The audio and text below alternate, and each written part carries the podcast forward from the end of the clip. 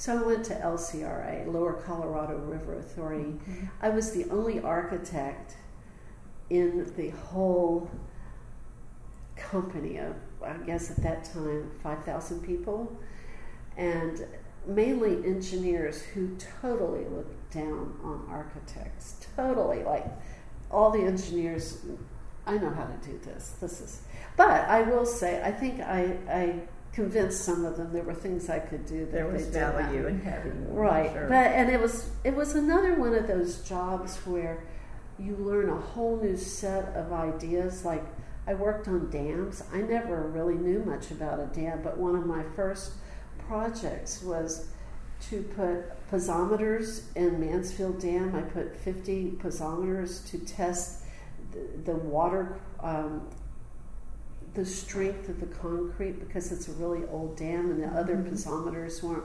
working.